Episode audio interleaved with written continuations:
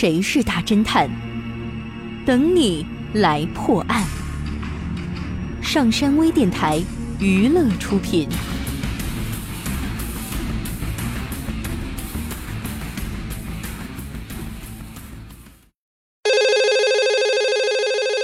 警局接到报案，本市有一位有名的医生死在了家里。警方赶到现场后，发现死者的左手握着一支手枪，从表面上看，好像是死于自杀。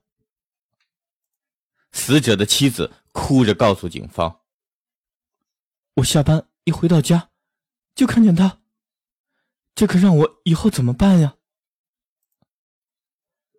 等到她的情绪稍微平静下来后，她告诉警方说：“丈夫是一个左撇子，两个月前生了一场大病，结果留下了后遗症，左手麻木，无法再拿手术刀了。这使他感到万分的沮丧。”通过查看小区的监控，丁小山发现当天有两个人曾经来拜访过医生。他把两个人的照片拿给死者的妻子，让他辨认。他指出，其中一个是死者的同行，也是一名医生。他声称死者剽窃了他的科研成果，所以要来讨回公道。而问到另外一个人是谁的时候，死者的妻子变得支支吾吾。经过丁小山不断的引导询问，才知道原来那是死者妻子的旧情人。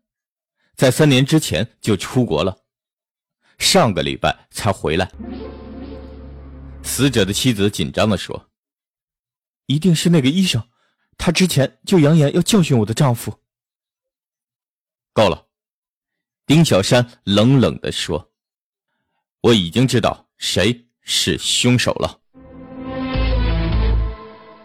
你知道谁是真正的凶手吗？”你猜到答案了吗？想知道正确答案吗？请关注微信平台“上山之声”或 “SS Radio”，输入“左撇子”来查看你的答案对不对吧？感谢您收听本期的大侦探节目，我是任刚，咱们下期再见。